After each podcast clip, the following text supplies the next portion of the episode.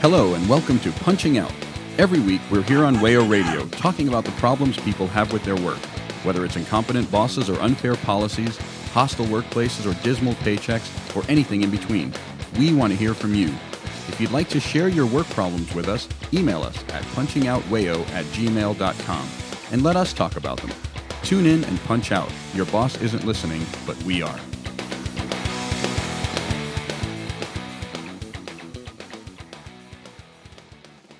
Hello, welcome to Punching Out. I'm Ryan, joined today by Noah Hi, y'all. and Rich. Hi.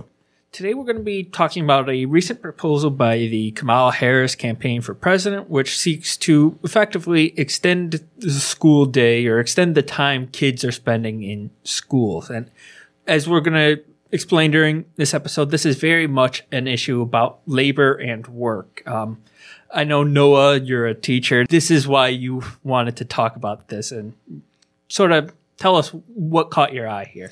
Well, so the proposal not only extends the school day, but apparently extends effectively the school year. It's it says that it intends to keep schools open um, throughout the full workday and actually extend that workday to you know 6 p.m. when people are getting off work uh, throughout the year, including summers, winter breaks, whatever. That schools would effectively only be closed um, for things like federal holidays and whatnot And the weekend. and the weekend. Yeah. I mean, the thing that immediately caught my eye as a teacher is the part where the Kamala Harris campaign claims, and I'm sure they genuinely believe this, that uh, teachers would not be asked to work more hours than they already do unless they volunteer for it and or are compensated fairly. These two things are somehow supposed to coexist. Um, which I, I don't want to get into right now because I, I, I want to talk about what the proposal does Yeah. more before I go there. But it, it was the immediate like we need to discuss this. Yeah. Uh, I have the press release right in front of me. I can read from that. Uh, effectively, what it's a pilot program in essence. Um, it would award five year grants of up to $5 million total to school districts to transform elementary schools serving a high number of low income families into family friendly schools that collaborate with community partners to develop high quality, culturally relevant, linguistically accessible, developmentally appropriate academic, athletic, or enrichment opportunities for students from at least 8 a.m. to 6 p.m. Monday through Friday during the school year, with no closures except for holidays, weekends, and emergencies. Do not close for parent teacher conferences, professional development, or any other reason without offering that same full day enrichment activities and do not increase the time, amount of time teachers and staff have to work unless they choose to work additional hours and are compensated fairly for the additional hours. That's how they word it. Um, there's a lot of um, not means testing, but like qualifying. Just um, Yeah. there's this is very targeted, which has sort of been a theme for the Harris campaign and for that that branch of liberalism, especially. Already, we're starting with a pilot program that, after five years, where's this money going to come from? Right. You know, if, if it does succeed, you know, how do you continue that?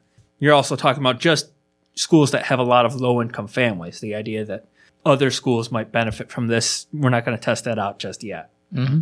I, I think I hadn't read the press release until uh, this morning. And I think what immediately struck me was transforming elementary schools into capital F family, capital F friendly, capital S schools. Yes. Um, whenever, whenever you have an initiative that, you know, seeks to um, Transform. transform, yeah. Mo- uh, modernize was the other word they used. Yes. Oh, love it. Modernization. But whenever you seek to to do this, it just I, I don't understand how in the year of our Lord 2019 you can get away with claiming that that this is not going to sound horrendously dystopian. I mean, family friendly school is like a thing that would exist in uh I don't know, like a Fallout video game or something. Point is, it it so there's there's the problem of the money. Where's it going to come from? How do you continue that program after 5 years? If it succeeds, do you expand it? Uh, how do you expand it? How do you fund that? There's also the issue of so you were talking about the the, the way that it specifically targets things. Not that a program like this shouldn't take into account the needs and wants and, and the cultural relevances of the students that it's serving. But you can tell that they almost don't want this to succeed from the get go because they're placing all of these constraints already on the program succeeding.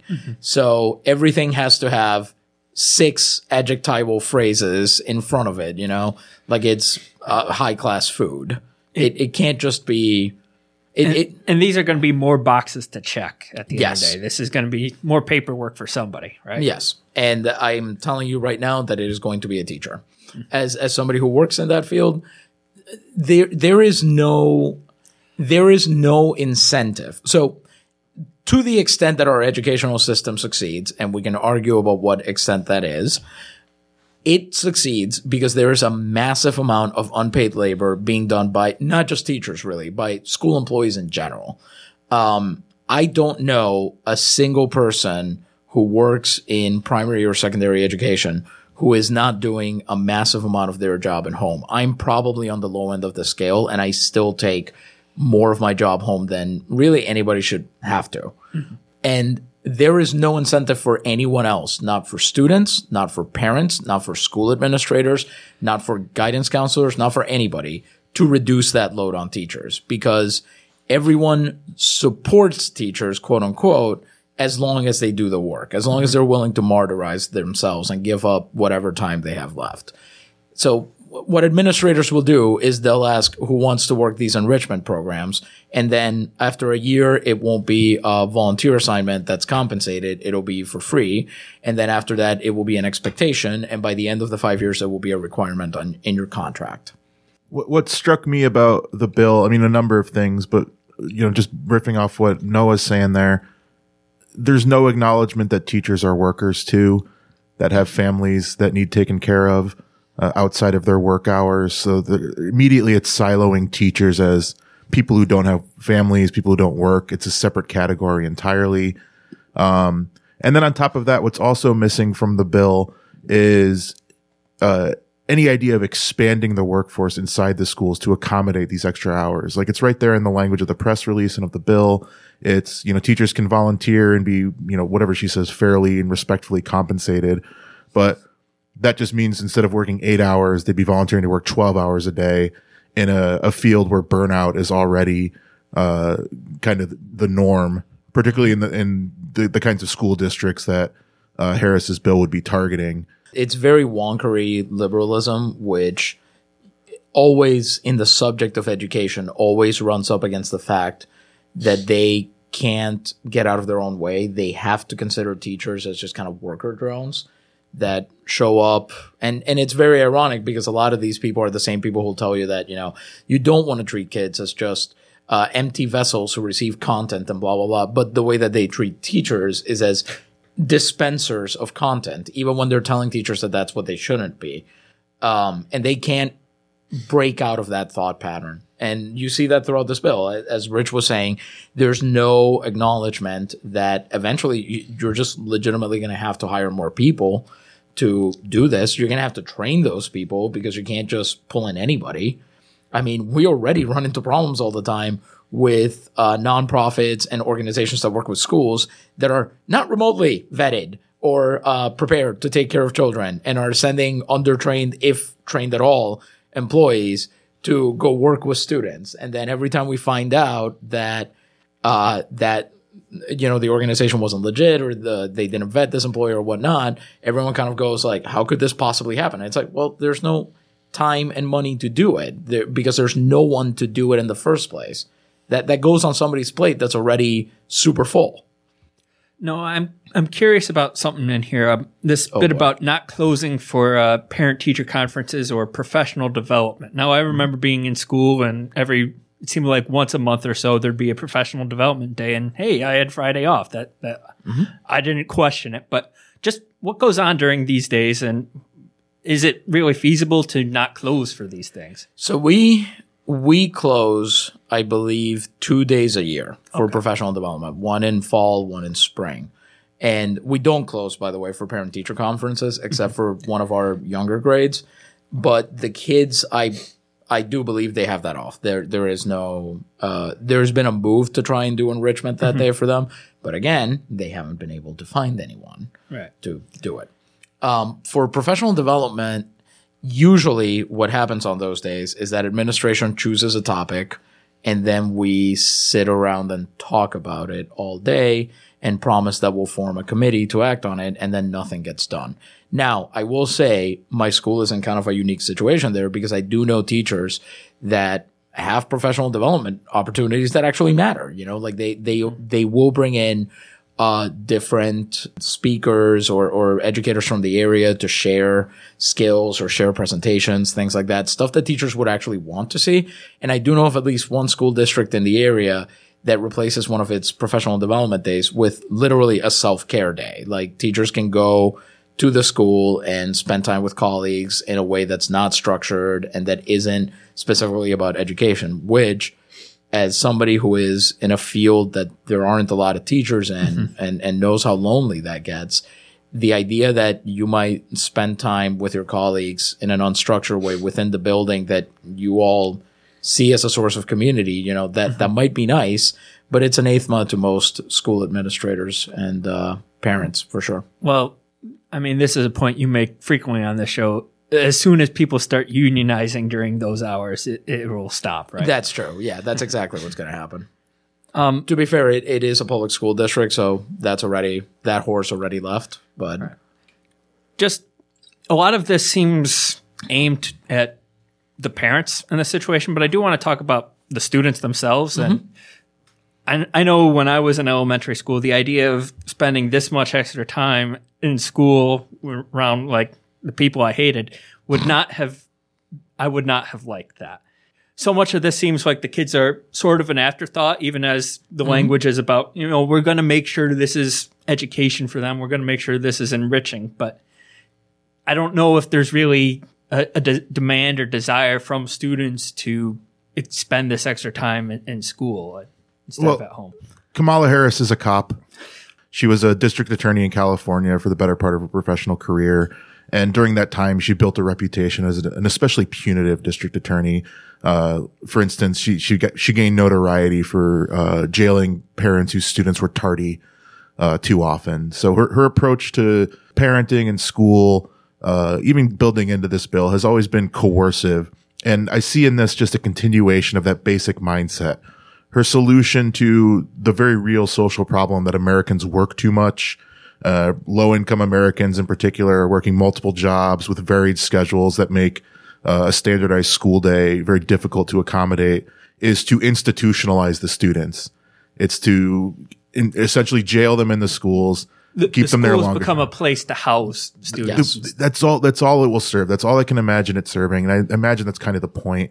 And then on top of that, by particularly targeting low income elementary schools, we know that she's targeting elementary schools with primarily populations of students of color by keeping them there longer, uh, by keeping them into these institutions longer. It's only furthering uh, the roots of the school to prison mm-hmm. pipeline. Mm-hmm. You know, I, I, don't know that she sits there Machiavellian, like, you know, plotting her next move against the people of, of the United States. But that would seem to me, given the current structures of the education system, to be the logical end game if this bill were to pass and were to become kind of the norm, uh, of how education works that's that's what makes the targeting of low income schools so sinister. Because if this was a universal program then at least you could argue well you know different schools will get to experiment and maybe some things work better and and other things. And and they can kind of spread that knowledge around because um, well to be fair they're going to be spreading it to the people in the building who are least likely to do anything with it. But I, I agree with Rich. I don't, uh, in, in kind of a weird way, I don't think anybody on the Harris campaign, you know, steepled their fingers together and was like, let me figure out how to keep school, uh, keep kids in school for, you know, what is it, uh, eight, uh, 10, hours. 10 hours a day. Uh, but I, I have to imagine that at least one of the people working on this used to be some mid level functionary in the Department of Education because if you take a class with anybody who deals with governmental affairs, uh, in financing educational stuff, what they'll immediately tell you is that the department has two ways to do things. Has the carrot approach. It can reward schools for doing the right thing. And it has the stick approach. It can deny funding to schools for doing the wrong thing. And this is very much born out of that idea that we'll, We'll just throw money at some schools to do the right thing and hope that they'll take it and do that with it instead of in a country where schools are grossly underfunded, you know, seeing it as, as a chance to maybe, I don't know, fix up a physical plant or hire, uh, not even necessarily a teacher, hire, I don't know, facility staff or a new counselor or social worker or something. Yeah, another consequence of this, it- and again, not from necessarily sinister backroom dealings, just like the core assumption of liberalism being the, the amelioration of capitalism, is this is socializing children for the overlong workday. Yep. From a young age, you're going to be led to expect that you're going to be held in a singular place for anywhere from eight to 10 hours. And that is just, uh, how, how things are. That's just normal. Um, and what we want to push back against is the idea that, you know, spending that much time at work, whether it's at school or in the workplace is an abomination. which which is something that we understand otherwise when it comes to school. Like I I like to point out that a lot of my students will deal with a bad teacher in a very different way than they will ever deal with a bad boss. You know, that we repeatedly tell students well, mostly white students and mostly middle class and above students to advocate for themselves when it comes to dealing with a teacher who's not doing their job correctly. But then we tell them to knuckle under and accept authority when it's the person who's signing their paycheck.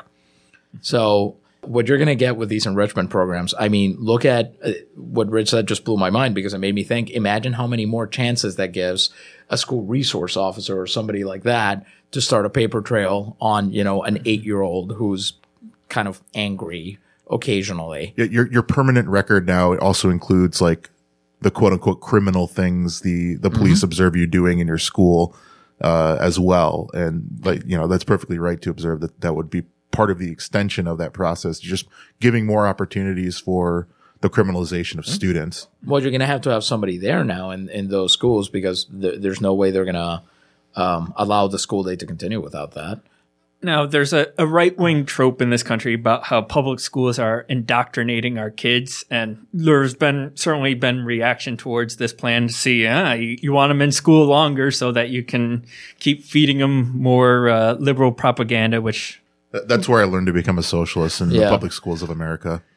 I mean, we sort of think that's silly, but also I think it's worth wondering, you know, what is going to be the content of these after school programs? It's famous that textbooks in Texas are very different from those in New York. There is some level of bias, bias and some level of uh, rewriting history that goes on in American schools as is. To, I would imagine that a lot of these programs are not going to be academically focused. First of all, um, I, some will be, I'm sure, but I think what you're going to get is uh, this. This is basically should this plan go through, and if it continues to expand in those schools, what it's going to be is essentially. Uh, I don't even want to say a jobs program. It's just going to go to line the pockets of various small business owners in the area. Like I fully expect that it'll be somebody getting kids to do work that normally their employees would have to because they can bring the materials to a school. see, I'm just like picturing that. like, a study hall. That's probably what some schools will resort to doing when they can't find anybody to come in and, you know, figure that out. But I think some, I think for some schools, they're going to gamely attempt mm-hmm. to do some of these things. And so you're going to end up with the most, because again, the thing is in this country, we also, one of the ways in which we disrespect education is that we think that everybody can do it better than the people currently doing it. So what you're going to get is like, in, in at least some of these schools, there's going to be somebody from the Department of Education just being like, why did you bring in this community organization or that one? And you'll be like, uh, because they don't know what they're talking about and they're not going to teach anything. And it's just going to be a free for all, uh, with no real value for the students. And they'll be like, yeah, but look, they've got glitzy presentations and whatever. So bring them in. And that I think is going to be a large part of it. Have have Officer Friendly come in and do his Dare program, you know, during the the enrichment period. I mean, honestly. Or like you said earlier, like the NGO complex, you know, it won't matter if they're they're trained or it's an appropriate activity. The the fact is they exist and they'll be able to skim Mm-hmm. uh, just by saying the words education, enrichment, family friendly, other you know fun buzzwords, STEM. STEM, sure, yeah. uh, and you know it won't actually. Teaching STEM through dance. I'd take that class. I mean, so would I, but I, I have to imagine that that's coming down the pike. We'll be back after this break trying to talk about the broader implications for this proposal.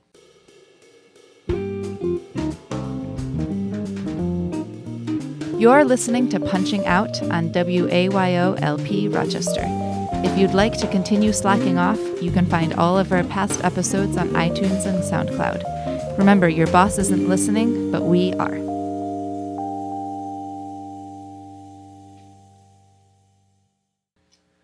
Welcome back to Punching Out. I'm Ryan, joined still by Noah Hi, all. and Rich. It's me. We've been talking about a proposal by Kamala Harris, which would uh, keep kids in school for 10 hours a day, among other things. All year. I, I feel like it's an underrated part of the proposal. that, Yeah, we- it would be year round. I, I w- it wasn't clear to me, but they're like, Yeah. including summer programming in that. Yeah. Um, what, what, another thing we didn't mention in that opening segment is just we didn't really get into why she's doing this and her stated reasons for like the, the problem she's seeking to solve. Oh, here. okay. I was gonna say I felt like Rich pretty much got into it when he said she's a cop. M- mine, was, that- mine was more conspiracy. Yeah. Oh. These are the stated reasons for, all right, here's why this needs to happen from uh, the press release I m- mentioned earlier. Uh, quote, from throughout the United States, current school schedules make life harder for working families. Research shows that schools are shut down for an average of 29 days throughout the school year. With the vast majority of schools closing at or around 3 p.m., two hours short of the standard full-time workday, parents are often left in a bind. Additionally, summer breaks present a challenge. In fact, three in four parents report at least some difficulty finding childcare during that time period. The economic cost of this problem is substantial. Schools are closed for two weeks longer than the typical American with paid leave has in paid holidays and vacation. Further, 39% of all workers and 80% of low wage workers lack access to any paid vacation time. She's getting closer to a real issue here, but You're almost there, Kamala. Yeah. I, I don't know if this, as we're going to discuss, this solution doesn't. I, I feel like the left turn at Albuquerque Um, is coming up here. This places a financial burden on parents and caregivers to either pay for additional childcare or take leave without pay to care for their child. While the misalignment of school and work schedules affects all families, low income households often shoulder the greatest burden, especially those with unpredictable or inflexible work schedules.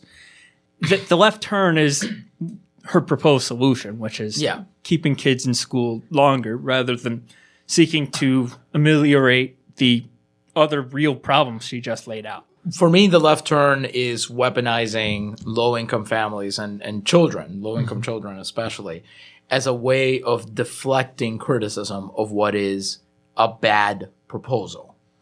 It's um she's basically so childcare is a real problem in the United States.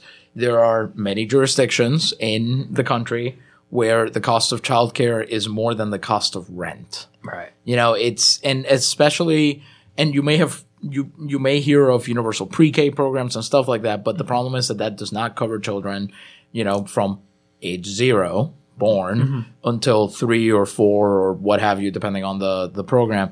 And you know, like they still need to be cared for. They're not independent at those ages notoriously. so you have to find people to care for them and not everyone has, you know, available relatives or friends or can't afford to stay at home. But uh, sometimes, in fact, can't afford not to stay at home because they can't pay for the care of the child. Um, and because the way that we have set up uh, labor and and uh, or sorry, domestic labor taking care of the family in this country, mothers in particular are bearing still an outsized burden of finding or providing this healthcare, which means that as a result, their career prospects continue to suffer for choosing to have children, which is a thing that you know men are typically not demerited for. Yeah. I, I meant to mention this in the first segment, so I'll just introduce mine by way of saying, uh, how are these children going to be fed? Yeah, we, we know uh, an issue in schools these days is kids coming hungry, s- uh, kids being penalized for school lunch debt.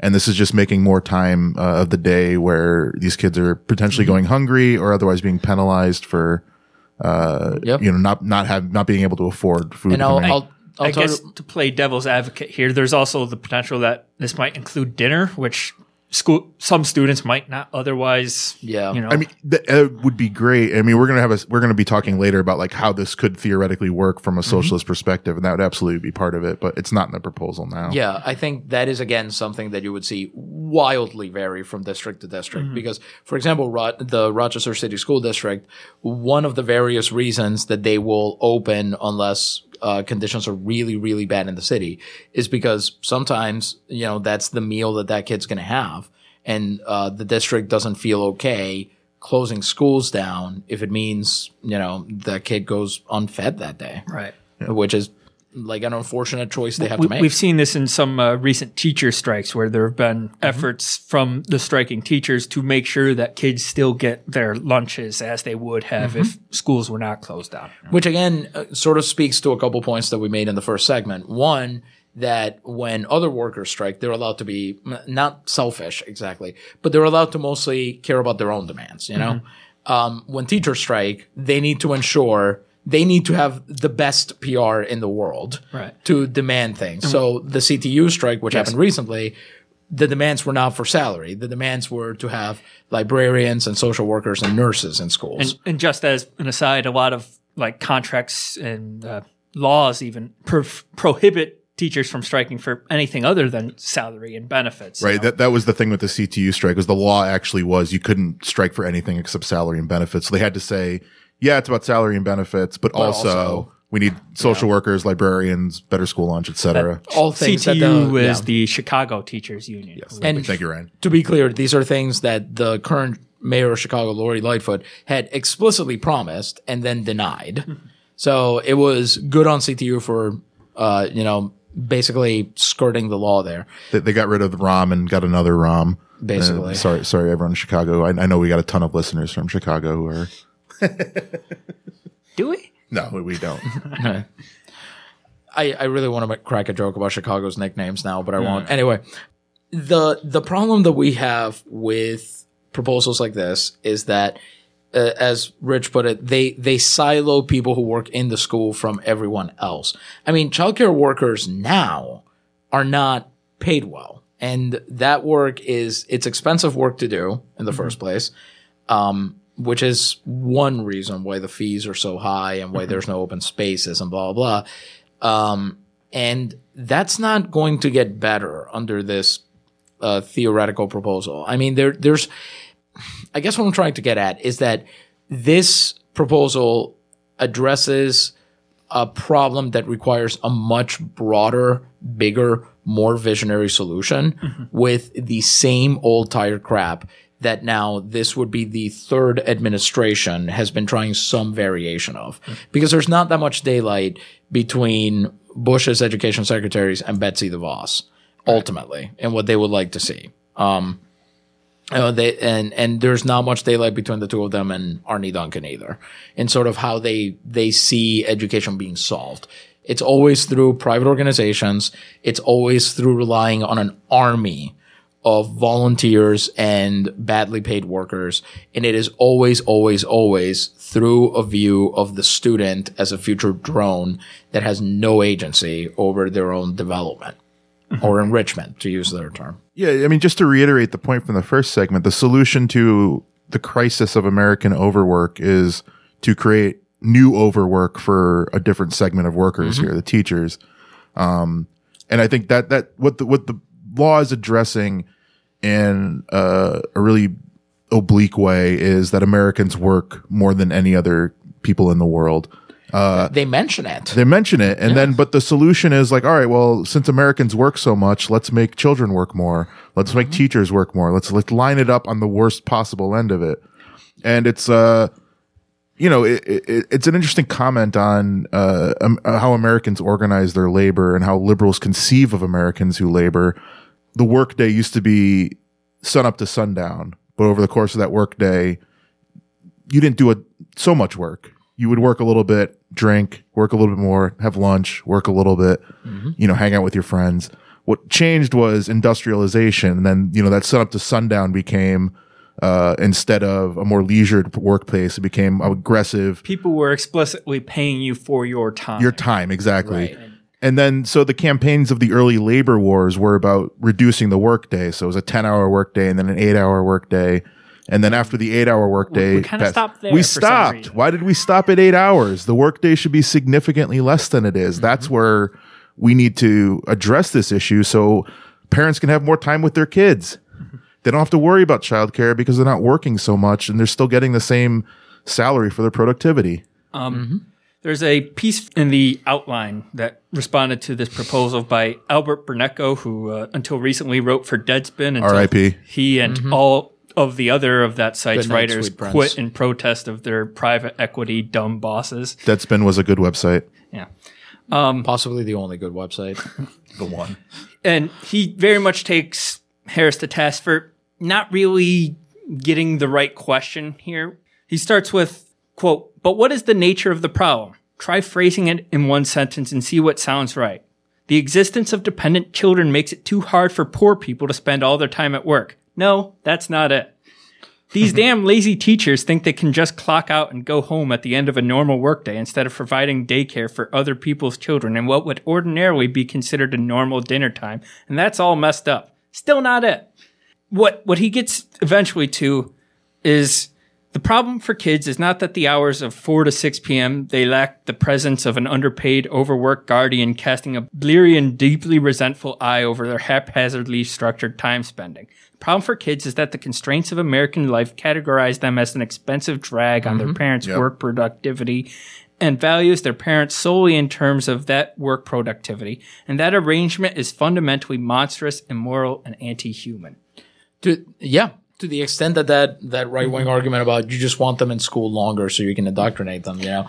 This is the kind of stuff that we're told only happens under a soviet system you know mm-hmm. schools being made to keep children longer so you can ensure that you know where they are while their parents are working for the glory of the state. Except in this case it's not the glory of the state it's the glory of some dude who's pocketing billions of dollars in other people's work. Right. Yeah, they're certainly being indoctrinated, but not in, you know, what you think they what, are what you know? think they're being indoctrinated in. And they're being indoctrinated in how to be a uh, disciplined, quiescent, potential productive future worker. And I'm going to tell you right now who's not going to be disciplined into any of that, and it's the children of the rich. They are the only ones who are actually allowed to be children in any real way, all the way through, well, through the rest of their lives, because at this point, being wealthy is infantilizing.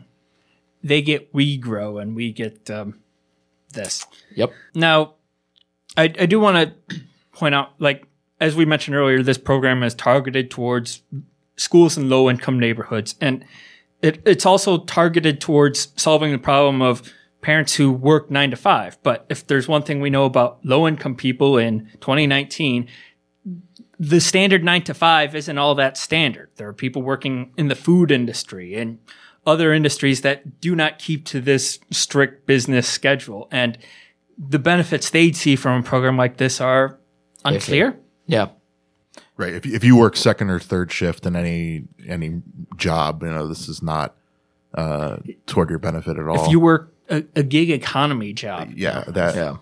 Well, the way they'll sell it is a combination of uh, California liberal esque, you know. Uh, well, this this will give you the flexibility to work from home and whatever, because everyone who ever works a gig economy job clearly is just sitting with a laptop doing you know coding. Um, a mix of that, and I think the the typical well, if if they maybe this gives them the chance to uh, find a job that does allow them to do that because jobs grow on trees. It's i mean that's the thing. Like this is a proposal that is meant to dazzle you with the details. It's not hard to see. So uh, Randi Weingarten the president of the american federation of teachers and um, i'll leave it there uh, endorsed the bill The villain of the labor movement. I'll Thank say you. it. Yes, there we go. She endorsed this proposal on behalf of the AFT, I believe, and it's not hard to see why because it's a bill that's meant to dazzle you with policy details and look comprehensive.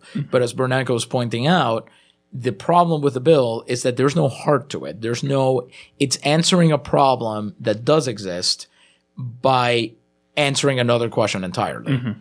and the converse of what this proposal does, which is extending the school day to match the workday, might be reducing the workday to match the school day, which is the solution Burneko comes up with in, in his article, whoa, are we getting positive early here? Uh, it- you need to tell me these things. I, I I'm Shaking things up. this. It's episode 92. Hell yeah. a, a quote from near the end of the article now. So long as we're legislating changes to the contours of American life, is there some particular reason why these changes must extract yet more childhood from children, rather than liberating workers from the stultifying, dehumanizing ritual of occupying a boss's line of sight long enough to loosen his grip on each next paycheck? If you have a nine to five type of job in America in 2019, you likely already know that half or more of your workday goes to needless make work BS and soul destroying hour long meetings covering 30 seconds worth of ground. I am breaking my neck nodding this hard. Even worse, telework and the omnipresence of smartphones have already harmfully blurred the edges of the workday for laborers across vast sectors of American life. Even when you're not at work, you're almost never completely not at work. The eight hour workday, even more than the six hour school day, is a relic, a ritualized performance of subservience. I mean, it is a relic, but it, it is. So one, one thing that we always try to get through on this show is that the way that things are set up, you know, is not for no reason. It, it is on purpose and it is for someone. And the reason that we have an eight hour workday is because taking that big a chunk out of your day is less time you have to think about literally anything else.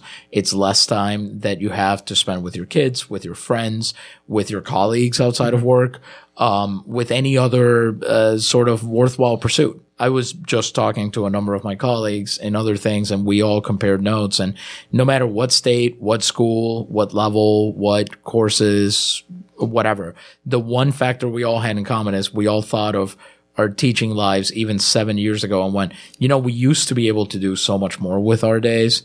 And now it's basically all devoted to nothing but not even teaching, like the mm-hmm. classroom time, to all of the paperwork that we have to do around it. Neoliberal capitalism profits off our alienation. Mm-hmm. Uh, it creates a void in our lives and fills it with uh, Make work. make work, Yep. drugs, consumer items, whatever your particular, you know, gap filler for the lack of community in your life is. That's that's where they make their money. This uh, article reminded me of David Graeber's book, uh, BS Jobs, which talks a lot about th- this idea that we on this show, especially, have, and on the left, have this idea of capitalism as this efficient machine that is grinding profits out from workers. But actually, it's constructed according to the whims of bosses and often more towards flattering them and affording them control and power over their workers' lives than to actually being a productive engine and efficient. Yes, because uh, because the thing is, they don't want productivity by itself. They mm-hmm. want productivity with the ba- with the value added bonus of, as Rich put it, a disciplined and quiescent workforce. That is far more valuable because it's one thing to have a, a worker who can produce at in, a, a workforce even that can produce at outsized levels. But the moment that they recognize that they can do that and that that gives them power, you will no longer own them. And that is a bigger problem. So they're, they're willing in a weird way, despite how much they want to exploit workers for every possible iota of value, they're willing to take a short-term haircut to ensure that the gravy train will keep rolling. And I, I can see this measure being an exact, a perfect example of David Graeber's hypothesis about BS jobs. Is it's not just BS jobs for teachers; it's also BS jobs for students now. It's extending that that dynamic to the school day. And that's what they should rename the bill. BS Jobs for Students Act. I'll, I'll run it up the ladder at the Harris campaign and see, see if it gets any traction. Yeah, Yeah. there you go. and, and we've seen recently there's been a lot of uh, studies and pilot programs of a four day work week, which have almost uniformly seen wild success in terms of productivity. You know, everybody's happy, but we don't see everybody adopting a four day work week just yet because there are also downsides for the boss that can't be quantified in terms of productivity and the bottom line. or we mentioned Deadspin earlier, and it's a great example. Like by all accounts, it was a profitable, popular website that its uh, short-sighted ownership canned because its workforce was not disciplined or quiescent. They mm-hmm. were they were focused on productivity, but they also maintained their independence. They were in a mm-hmm. union, and the guy in charge couldn't tolerate that. And so it's not just about productivity; it's about power, hierarchy, control. And, and this is something you get to frequently on this show. I, these people like control. Yeah. Mm-hmm. I don't. Uh, my my theory on Deadspin is that they did the, they went in there knowing that they would do this. You know, this wasn't. Uh, they they weren't short sighted. is what I'm saying. They, in this case, being Great Jim Hill Spanfeller. Part- Yes. Partners and Jim Spanfeller, who Yes. um, previously we discussed on the show as shutting down Splinter, their politics website. Mm-hmm. And I think they did this on purpose. They knew that this was a media site that had the possibility to be profitable, to be productive, and at the same time be mouthy and indiscreet and unfavorable to the kind of people that Great Hill Partners is made up of. Mm-hmm. And so it had to die. And and that's how we are where we are. The ultimate problem here with this bill is that what it ends up doing is n- not just in the in much the same way, not just addressing a very broad problem with a very small band-aid like solution, but that in every sentence of that bill, they have carved out ways for people to profiteer. There is no way in hell that this does not create the next stage in charter school networks, for example. There is no way in hell that this does not create an entirely new class of hucksters and grifters who will profit off of programs like this. You cannot turn over the education and raising of the children of the nation to simply by itself just longer hours in a building. It, it's a much wider issue than that, and to do to do it the way that the Harris campaign wants to do it, not only impoverishes those kids, but uh, morally, spiritually, and economically will end up impoverishing us all. We'll be back after this break to talk about what a good solution to the problems at hand might look like. Hey, hey guys, you know that feeling you have at work? That dead inside feeling? Bad news, we can't really help with that. Good news, we can help you waste some time at work. You're listening to Punching Out on WAYO LP FM Rochester. Your boss isn't listening, but we are. Welcome back to Punching Out. I'm Ryan, joined still by Noah Hi, all. and Rich. Hey, We've been talking about a proposal by Kamala Harris which seeks to solve the problem of the school day and the workday not aligning by keeping kids in school longer. Um, in this last segment, we're, we want to talk about what would be an actual solution to this problem and broad, more broadly, the American system of child care, which is haphazard at best and stupidly expensive at worst. it's both at the same time. Yeah. Well, that's America right, Right. there. You know, we can do both. We can make everything just so bad. Now, I I think we've already laid out the reasons why this is not that. But Yeah. from a child care perspective, and we should be clear, we're three guys who do not have children. Um, not too long ago, punching out, we had uh, who was it? It was Lou and Lisa talking about. Lou and Kate. I believe. Sorry, yes, uh, talking about child care, and uh, you should listen to that episode. It was good. Like right now, go do that instead. Yeah, turn this off, go listen to that episode, and then come back to this maybe. and tell us how stupid we sound. If you're still here, though, we do have to fill out our hour. Um, Do we? It's it. Are we sure? Isn't that just make work? Let's start applying the principles of socialism to our own uh, our own collective podcast that we run. Yeah, I like that idea. Prefigurative politics. I guess where should we begin with uh, how to make the child care thing Well, better? the first thing we should is have some. Like that's the first problem. Um, one of the things, so we read a number of articles on childcare beforehand, and I mean, I'm familiar with this Yeah. from talking to people who have kids that I know. And one of the major obstacles that you have is simply that it's not very available in the first place. If you are lucky, you have, again, a relative or a friend, somebody who can take care of your kids. If not, then you're probably forking over for a place that has, you know, keeps its licenses up to code and whatever. You're probably forking over four to five digits a year. Uh, If, and, and that's on the low end of the scale. So you've got a lot of, there, there's certainly money to be had in the childcare business, but people just aren't getting into it regardless because it's hard work. It involves a lot of low paid, uh, difficult work.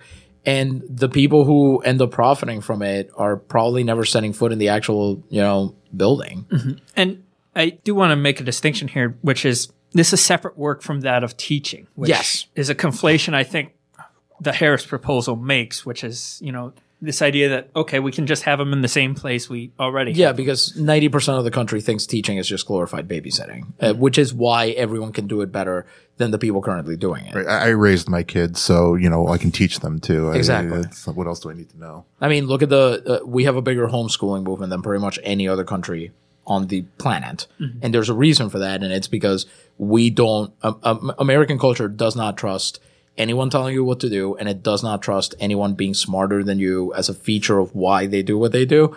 And teachers are both of those things. I think the language uh, kind of gives it away here. It's the the family friendly act.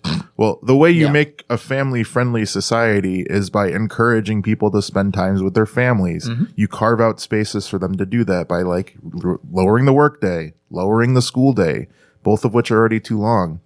So, uh, an example, you know, I, I think is a good model to consider is what Iceland does for its uh, school day. First of all, they don't work nearly as much. They have significantly more vacation days. So that's the start.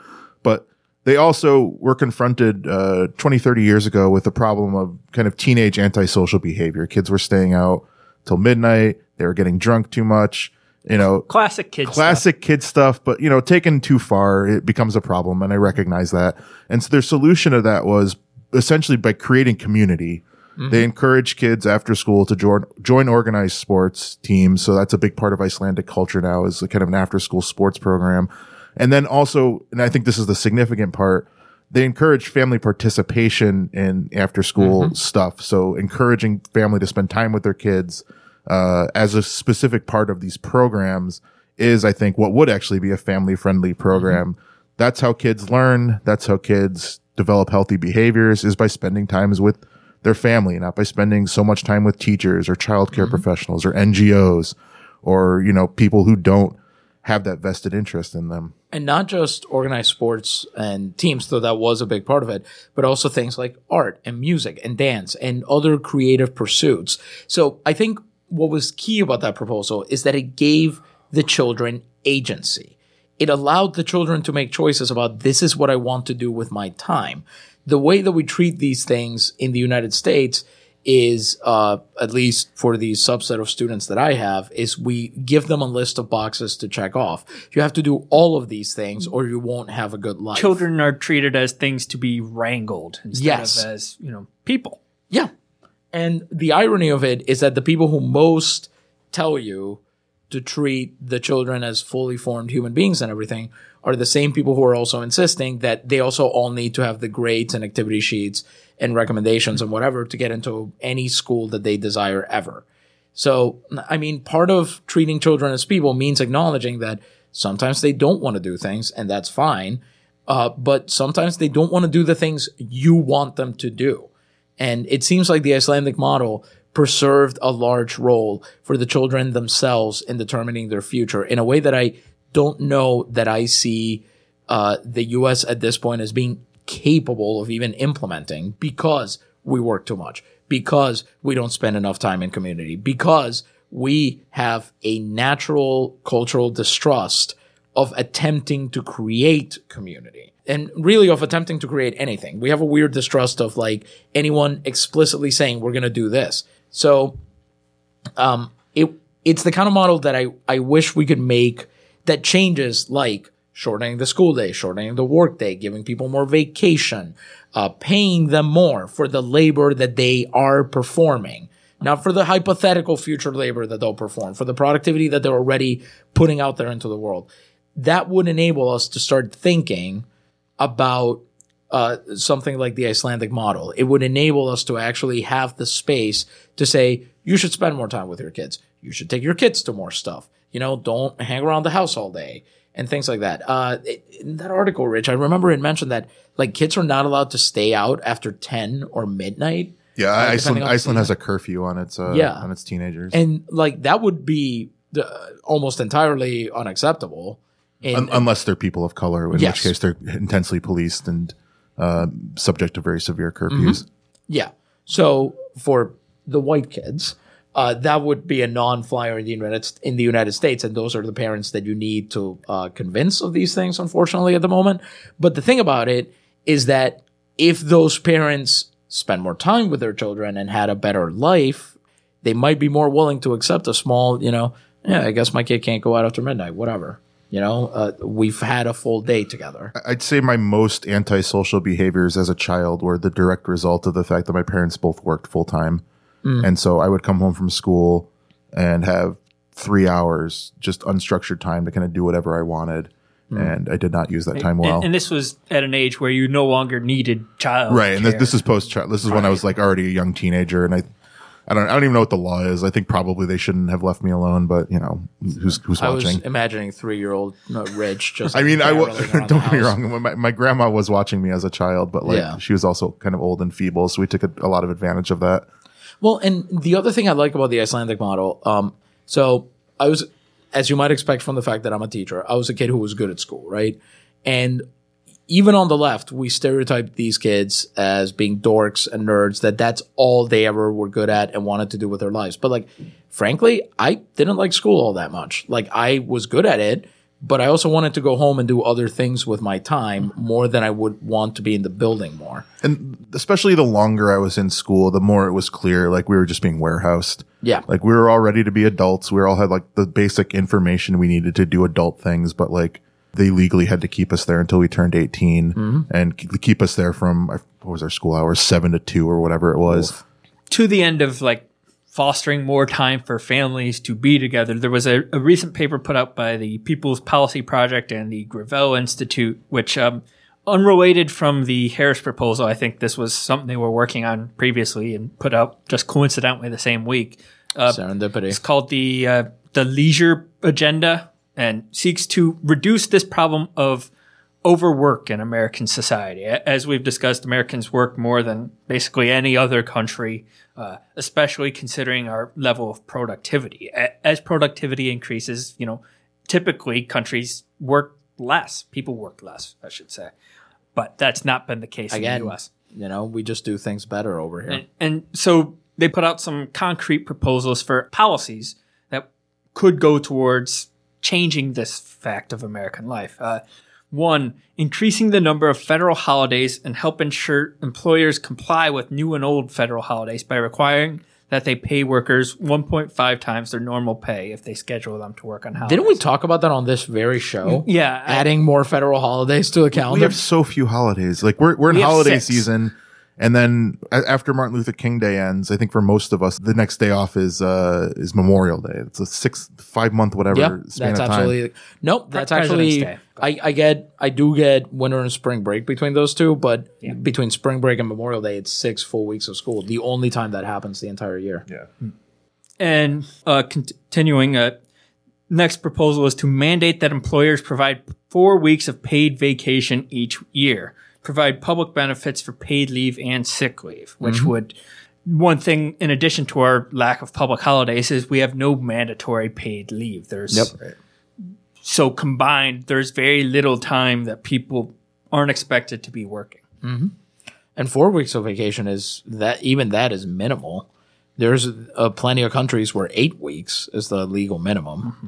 They, they go on to say that we should be increasing our unemployment benefits and increasing uh, social security benefits because another problem we have is that a lot of people feel they can't retire you know, and be financially secure, so they're working later and later into life.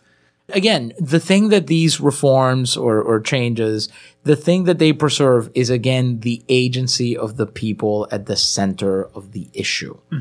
They enable workers to make their own decisions. And in a country that began by allowing children to make their own decisions about some things, mm-hmm. because, you know, obviously there are things that maybe kids shouldn't be trusted with deciding, but things about themselves, I think in general, they have the right. And if we started them off that way, we would have a workforce that was more willing to advocate for itself, that understood itself as people better, and that was less willing to, uh, frankly, put up with the level of mistreatment and abuse that the American workforce uh, feels forced to. There's a another policy solution to this problem that I came across uh, reading an old article an article from last year in the Atlantic by Conor Williams. He's talking about uh, the uh, Quebec's public child care program, which is pretty radical in comparison to what we have here. Uh, Canada, like the U.S., leaves a lot of things to the provincial level, but there's there's a stronger baseline to begin with at the federal level there, and Quebec is more progressive in this regard than any American state. They begin with up to 55 weeks of paid leave for parents when they have or adopt a child, and a yearly allowance from 500 to about $1,900 that families receive per kid until they turn 18. Quoting from the article, the policy's central piece is Quebec's full day year round childcare program for all children under five, which the province annually subsidizes with roughly two billion in public funding. Quebec families cover part of the cost on a sliding scale, with the wealthiest families paying around $17 per day for their first child. In 2016, nearly 300,000 children were enrolled in the province's system. And what they found with this program is that, you know, contrary to the complaints from the usual suspects that, you know, this is a cost they can't afford, English speakers. Les anglophones. business owners mainly, uh, the people who would get taxed to pay for it, it pays for itself because there are more people in the workforce, you know, getting taxed more. And we shouldn't necessarily be making arguments along the lines of, look at what it does to productivity. Look at, you know, it pays for itself because there are things that we on the left want that will not raise productivity. But it's a program that really shows what universally applied policy can do, what, what these programs can do for a society. Yeah, and that's the thing. So unfortunately, we still live in an era where you have to make these arguments, uh, at least partly on the economics.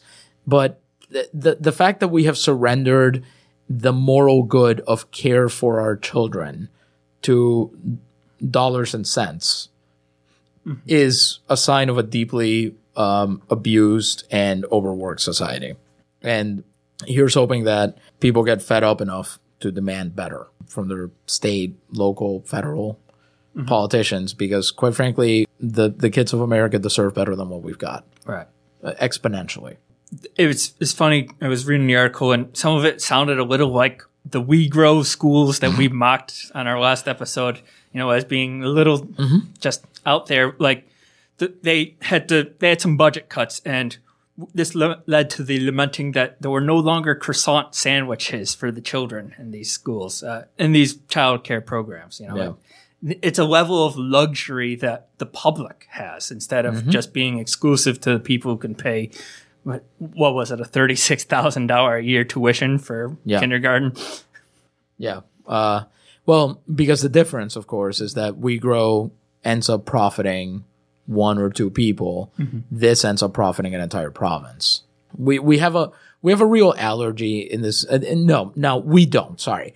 To bring back what we talked about in the second segment, the the our alleged betters, the rich, sorry, the wealthy, have a People, people of wealth. people of means, people of means, yes. Uh, Rip Howard Schultz. Um, have an allergy to anything that would allow the rest of us to feel that we are that we are deserving of anything. But again, from my experience with the children of the rich, the people of means, um, we're all supposed to have the you know children are supposed to be children regardless of how they grew up where they grew up who their parents are blah blah blah. It- that's not supposed to come into the equation at all. So if that's the case then it doesn't matter who your parents are and what they do for a living. You deserve the croissant sandwich. You deserve that level of luxury just like the kid who grew up in a better neighborhood does. I mean we believe that already.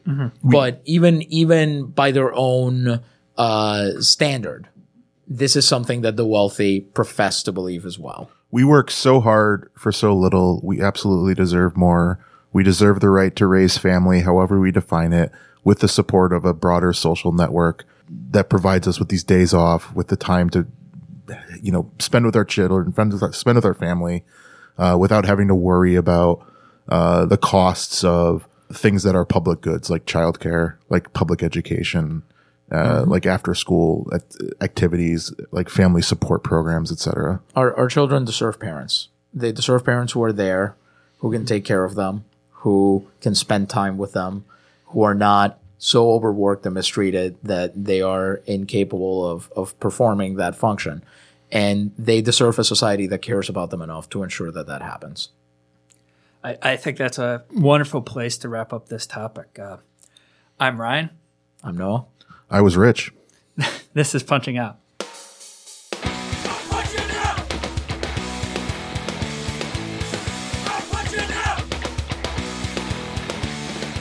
You've been listening to Punching Out. You can find us on Facebook and on Twitter at Punching Out Wayo. Email us your work stories, complaints, and struggles to punchingoutwayo at gmail.com. Punching Out is a project of the Punching Out Collective. Our producer is Ryan Brister. Music for Punching Out is provided by Ariel Cruz. Tune in next week for more Punching Out, and remember, your boss isn't listening, but we are.